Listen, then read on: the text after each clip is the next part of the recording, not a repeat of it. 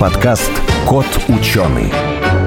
Представляете, сейчас у меня на пальце кольцо с изысканным голубым алмазом в три карата. Это память о моем втором муже. Точнее, это и есть сам мой второй муж – это не страшная сказка на ночь. Действительно, такую услугу предлагают ритуальные агентства, правда, за большую плату. Все потому, что алмаз можно сделать практически из чего угодно, если в составе есть углерод. Правда, такое применение искусственных алмазов достаточно редкое. А вот электроника и современная оптика без них никак. Главное преимущество – это быстрая скорость изготовления, цена и предсказуемое качество. Сегодня в подкасте «Кот ученый» поговорим об уникальных свойствах и применении искусственных алмазов.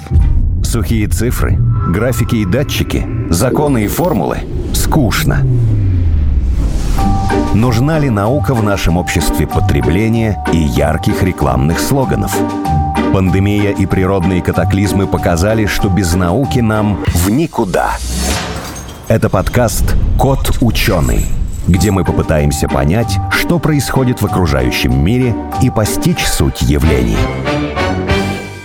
Сегодня в нашей студии Эдуард Сектаров, аспирант Высшей школы экономики, младший научный сотрудник лаборатории Фурье спектроскопии Института спектроскопии РАН, и Максим Абаев, шеф-редактор портала журнала «Наука и жизнь». Здравствуйте. Здравствуйте. Здравствуйте. А сегодня мы говорим про искусственные алмазы с молодым ученым, с которым вот я познакомилась на конференции. Это была конференция первого и единственного в России фонда поддержки молодых ученых «Синтез». А наш гость Эдуард, он подопечный. Причем этот фонд оказывает поддержку исследователям исследователям и на оборудование материалы, и эти материалы остаются у самого исследователя, а не у вуза. Вот такая интересная поддержка оказывается людям. И мы разговорились, оказалось, что Эдуард занимается искусственными алмазами. Я, как э, девочка, я думала всегда, что искусственные алмазы, они делаются для того, чтобы украшения для нас были намного дешевле и намного доступнее. Вот у меня, кстати, сейчас сережки с искусственными алмазиками. Но как оказалось, я почитала, что искусственные алмазы в основном используются для точной электроники, для промышленности, для оборудования, для каких-то оптических вещей, и как раз удар занимается изучением этих алмазов. Вот расскажите сначала, как их э, вообще получают. Я знаю, что их э, не только, как мы там учили в школе, под большим давлением, температурой в недрах Земли, но их можно совершенно в нормальных условиях получить, промышленных, для лабораторных. Да, все так. Существует два вида получения алмазов. Это так называемые высокие высокое давление, высокая температура, то есть он наиболее приближен к условиям, как появляются натуральные алмазы, то есть в недрах Земли.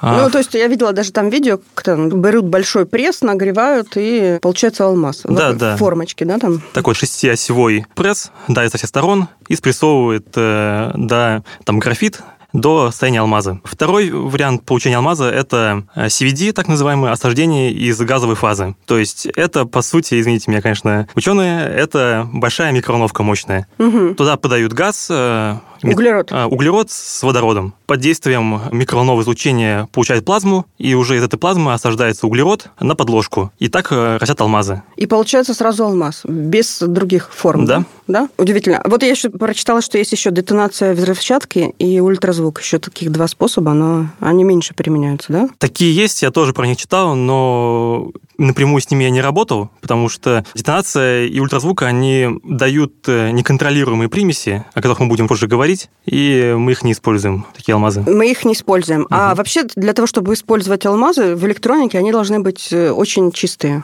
И поэтому они лучше, чем природные, да? Как раз-таки в зависимости от цели назначения алмаза. Он может быть как и сверхчистым, так и с какими-то примесями. Мы не используем натуральные алмазы, потому что в них как раз неконтролируемые примеси. То есть в них может быть все, что угодно угодно. Ага. А казалось бы, что если вот он такой алмаз, вот как показывают, чистый, грани прозрачные, там э, и ювелиры смотрят, чтобы он был там определенной чистоты, то это значит, что и нет примесей? Или это совершенно это не значит? Это не значит, что там не значит, нет даже. примесей, потому что чаще глаз это хоть и спектрометр, угу. но он очень простой. Мы можем отличать только цвета. Сказать, посмотреть на, ну, уже награненный это бриллиант будет, если посмотреть на бриллиант, и он бесцветный, то это не означает, что в нем нет примесей. Получается, что искусственным способом получают гораздо чище настоящие алмазы, значит, они должны и стоить больше дороже, чем э, природные? Вообще так и есть. Искусственные алмазы, они дороже намного, чем натуральные. Это связано именно пока что с методиками. Например, HPHT алмазы, они не такие дорогие по сравнению с CVD, а CVD самые дорогие из всех алмазов, потому что технология еще развивается, но у нее очень большой потенциал в будущем, именно как э, для роста алмазов, для электроники и оптики. Про способы получения алмаза еще тоже я недавно там наткнулся на одну статью, там не про алмазы, там были про квантовые точки, точки из э, каких-то там из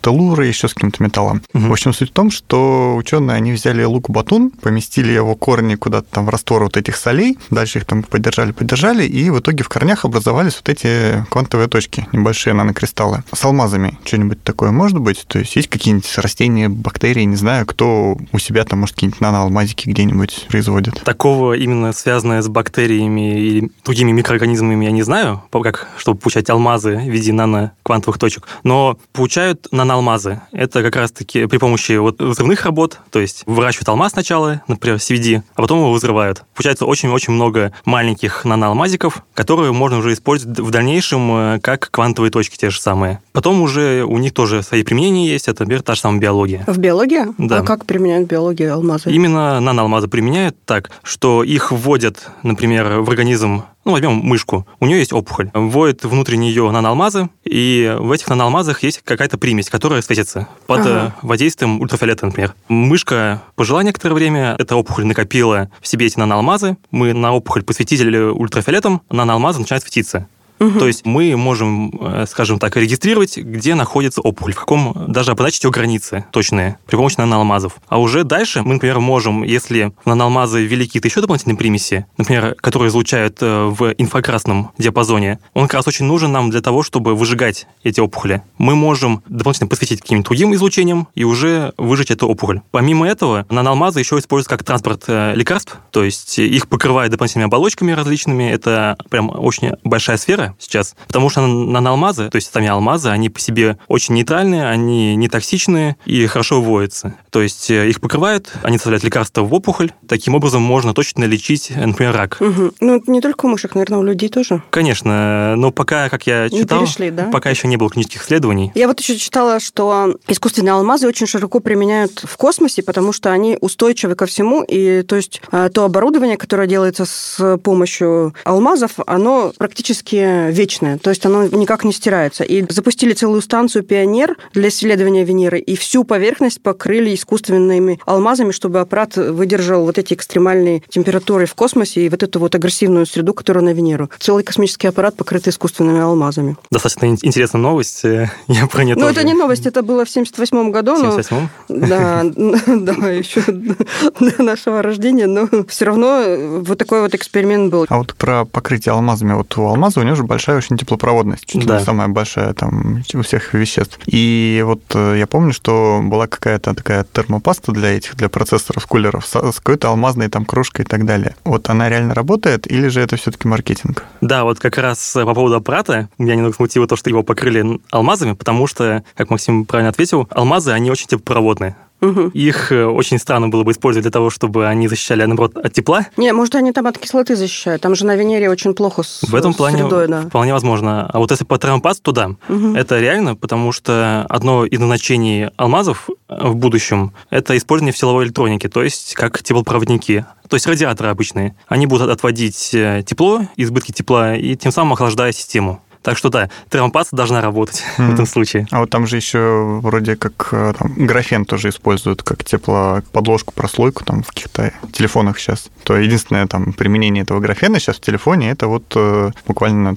термопаста. Такое вполне возможно, но все-таки графен – это родственник алмаза, скажем так, но это он однослойный у нас. У него другие применения, и, возможно, да, то есть э, физические свойства у него могут быть одни и те же с алмазом, то есть такая же теплопроводность. И используя как в качестве радиатора, я думаю, вполне целесообразно. Еще одно применение. Я вот тоже э, совсем недавняя новость я прочитала. Во-первых, что в России в этом году создан кластер алмазных технологий, который находится в Архангельске на базе НОЦ «Российская Арктика», где так уже занимались выращиванием искусственных алмазов, и на базе Северного Арктического федерального университета. Они хотят создать целую там индустрию производства искусственных алмазов, причем чтобы по всей стране это была как бы комплексная такая программа. И один из ученых, который там на презентации этого центра рассказывал, что алмаз это самый перспективный материал и для создания квантовых компьютеров, потому что, как он говорит, что можно в камне с дефектами, кристаллической решеткой, с микротрещинами, именно помещать э, внутрь механизм квантового компьютера. Э, вот такая вот у них перспектива, они ведут такие разработки. Мне кажется, это очень интересно, но это такая очень отдаленная перспектива. Да, на самом деле в нашей лаборатории мы тоже занимаемся изучением алмазов именно для применения в квантовых технологиях в том же самом квантовом компьютере. Потому что алмаз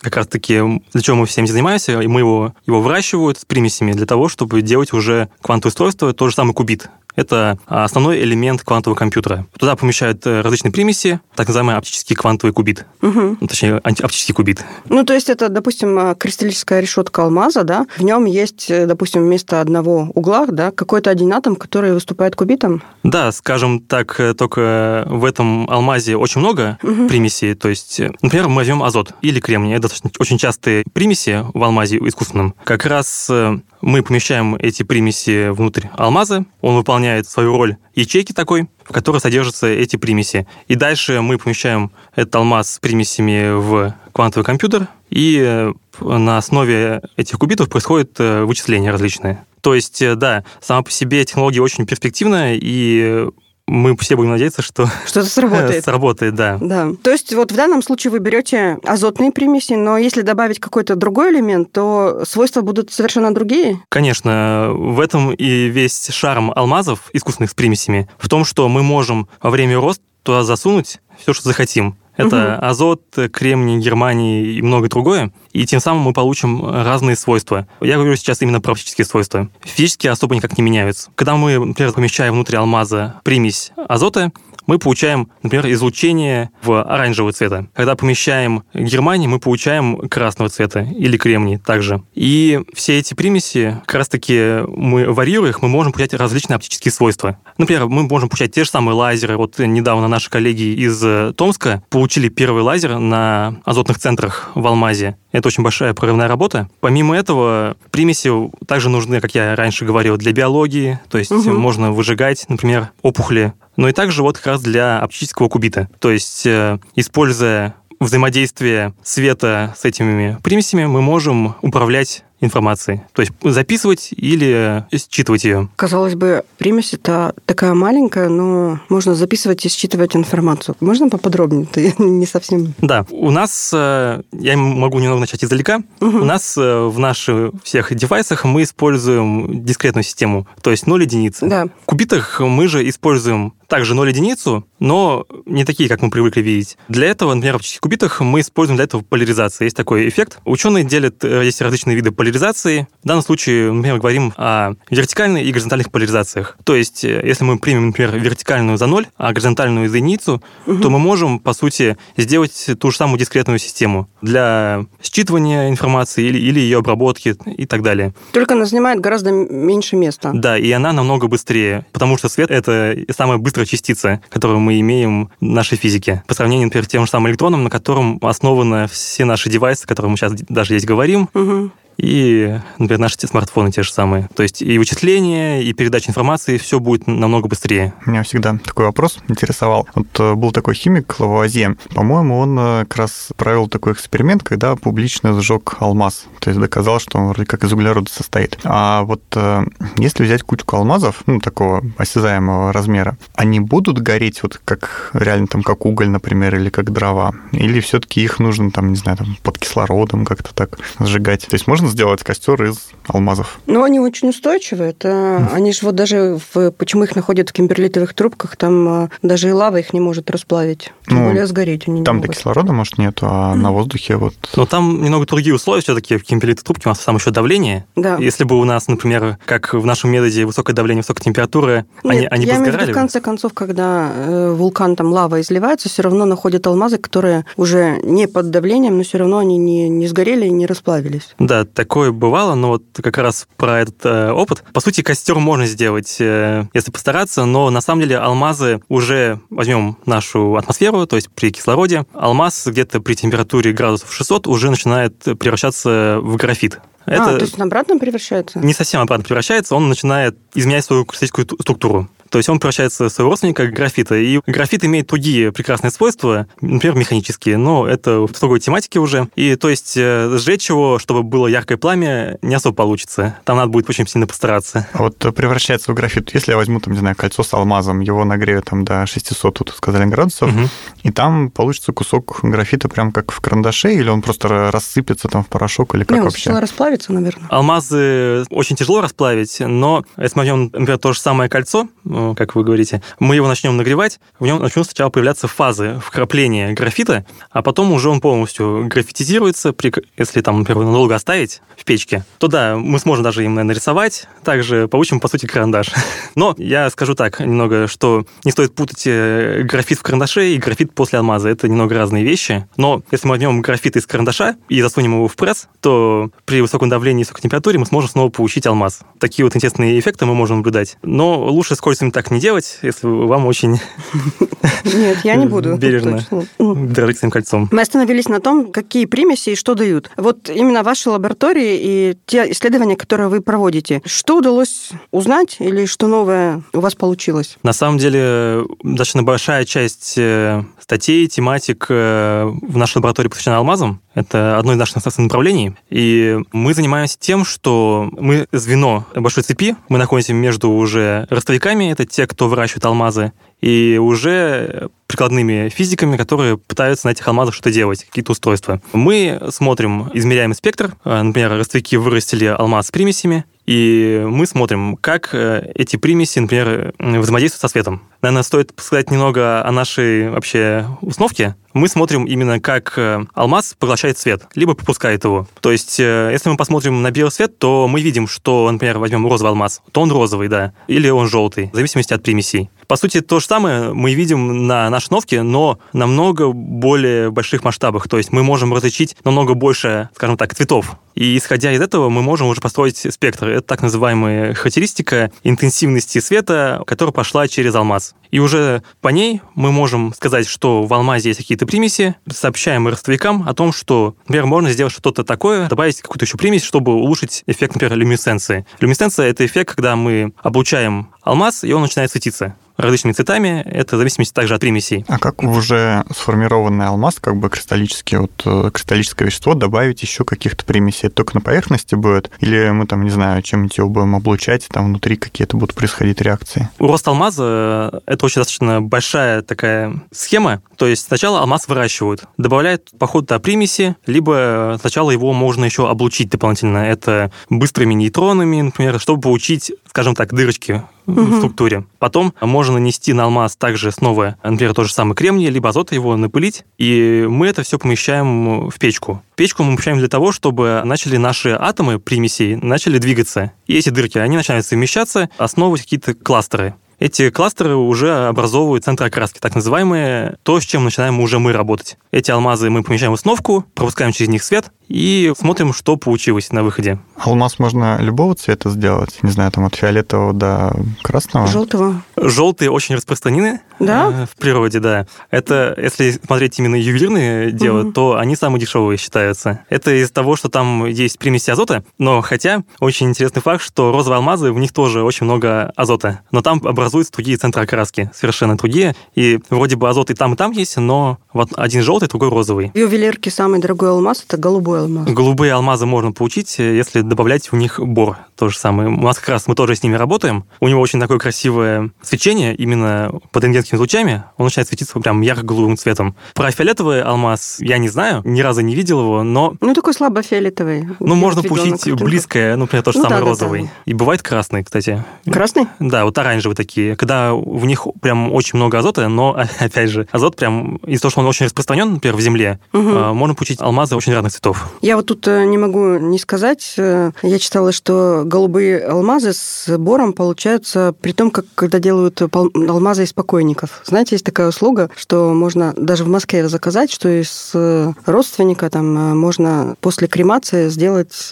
алмаз. И они как раз получаются из-за бора, они получаются голубого цвета. Я не могла промолчать.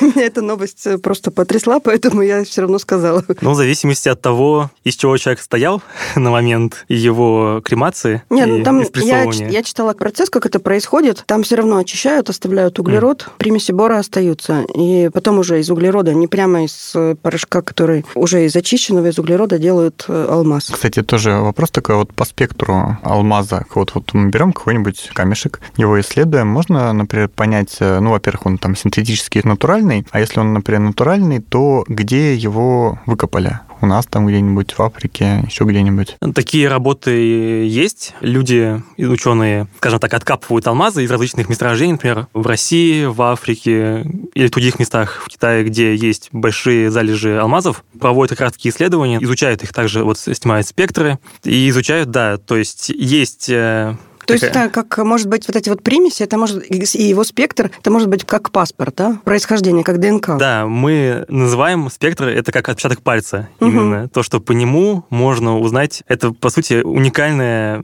черта каждого кристалла. То есть кристалл каждый очень уникален. Да, конечно... И мы... даже искусственные кристаллы тоже уникальны? Да, на текущий момент технологии еще не так сильно развиты, что мы можем получать очень э, одинаковые, одинаковые да, идентичные да. алмазы или, например, другие кристаллы. Все равно не получается, что у вас э, на спектре, на спектрографе они получаются с разным свечением, вот этой полосочками разными. Да. Это как штрих-код получается. На каждый алмаз можно сделать свой штрих-код. Да, и также вот мы можем отличать э, натуральные алмазы от искусственных. Угу. Очень развита еще сфера, то, что можно определять поделки на алмазы от настоящих алмазов. То есть это уже занимаются ювелиры, они, у них есть маленькие такие спектрометры, которые они помещают, исследуем, принес им, например, клиент кольцо вроде бы с бриллиантом, они помещают, а это на самом деле там фианит угу. или мусонит. Вот вы, кстати, вот он говорил, там вот есть ростовики, которые выращивают эти алмазы, так сказать, опытным взглядом спектрографиста.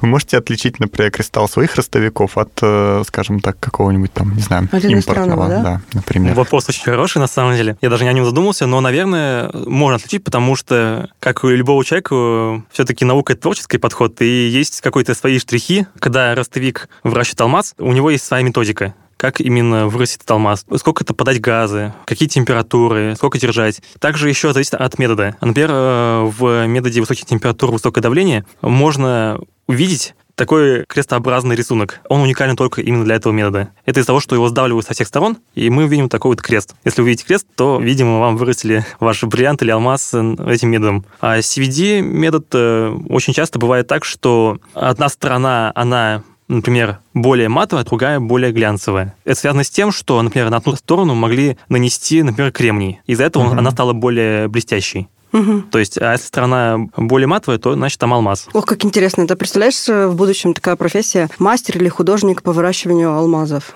И ты выращиваешь там со своей какой-то там личной подписью, со своими личными особенностями. Есть у нас какие-то еще вопросы, про которые вы не рассказали, а надо было бы рассказать? Я могу сказать про именно про свой, про свой проект да, в да, рамках да. Э, фонда, который проводился. Он стоял в том, что мы исследовали, и сейчас продолжаем исследовать, как алмаз взаимодействует с рентгенским излучением. Почему это важно? Во-первых, это фундаментальное исследование исследовании процессов нам выращивают также алмазы, мы их измеряем, облучаем и смотрим, что с ними происходит. У нас вот недавно вышла статья по поводу всего этого. Мы показали, что под э, воздействием рентгенского излучения в центрах окраски происходит перезарядка. На самом деле центры окраски бывают, э, есть э, у них зарядное состояние, это нейтрально заряженное, например, положительно заряженное или отрицательно заряженное центры окраски. То есть в отрицательно заряженных есть лишний электрон, в нейтрально заряженных там все занято. И мы вот показали, что под воздействием рентгенского излучения в спектрах поглощения алмаза у нас происходит превращение кремния вакансия отрицательно заряженного в нейтрально заряженное. Что это значит вообще для, скажем, для простого человека? То, что на микроуровне алмаз начинает менять свой цвет угу. и начинает излучать э, в другом диапазоне. Например, так называемый SIO минус, социально заряженный центр окраски, он излучает у нас красным цветом. То есть это 737 нанометров. Это красный цвет такой, который нам всем знаком. Ну, светофор, скажем. SIO0, нейтрально заряженный центр окраски, он излучает у нас в инфракрасном диапазоне. Это 946 нанометров. У них есть свои применения, также, вот, как я и говорил ранее, ИК излучает излучение нам нужно в биологии. И когда мы облучаем алмаз, у нас вырастает, э, например, люминесценция CV0 угу. центра. Мы можем, например, поместить наш алмаз, наш наноалмазик э, в мышку и облучить ее. То есть это будет даже комбинированное какое-то лечение опухоли. Помимо этого можно также использовать и для телекоммуникационных оборудований. То есть э, сейчас очень достаточно большой тренд в том, что использовать э, ИК, излучение в телекоммуникациях. Мы вот как раз тоже в этом направлении трудимся. Помимо всего этого, можно также использовать рентгеновское излучение на алмазах, облучая их, как просто обычный датчик рентгеновского излучения. Вот как раз я говорил про алмаз с бором, что то, что он начинает светиться под воздействием рентгеновского излучения. Вот как раз на основе этого можно сделать э, люминесцентный датчик рентгеновского излучения. То есть мы, например, отправить его в космос, то же самое. То, что алмаз очень устойчивый, мы помещаем, ставим его, например, на корабль и можем измерять фон ну да, там же как раз это очень важно, измерять рентгеновский фон и фон излучений, и сам датчик не должен разрушаться. При... Да, алмаз выступает в роли такой матрицы, крепкой, угу. которая не дает окружающей среде взаимодействовать уже с примесями внутри алмаза. Также, как раз это моя работа текущая, я исследую, и в рамках фонда я исследовал, как именно взаимодействует рентгенское излучение. Также еще можно было бы упомянуть то, что у нас э, вот эта статья, которая показывает то, что меняется заряд состояния при поглощении, можно использовать также как раз вот для квантовых вычислений, то есть мы можем, например, манипулировать нашими кубитами, если они будут основаны на алмазах с центрами окраски. Тем самым дополнительно, например, увеличивая, например, вычислительную мощность, ту же самую. Но это требует дополнительных исследований. Сейчас я уже как идею высказываю свою. Мы вам желаем успехов, чтобы все ваши вот эти начинания, идеи были реализованы и востребованы и в промышленности, и в биологии, и в научно-исследовательских работах. Я напомню, в нашей студии гостем был Эдуард Сектаров, аспирант Высшей школы экономики, младший научный сотрудник лаборатории Фурье спектроскопии Института спектроскопии РАН. Спасибо большое. Спасибо большое вам.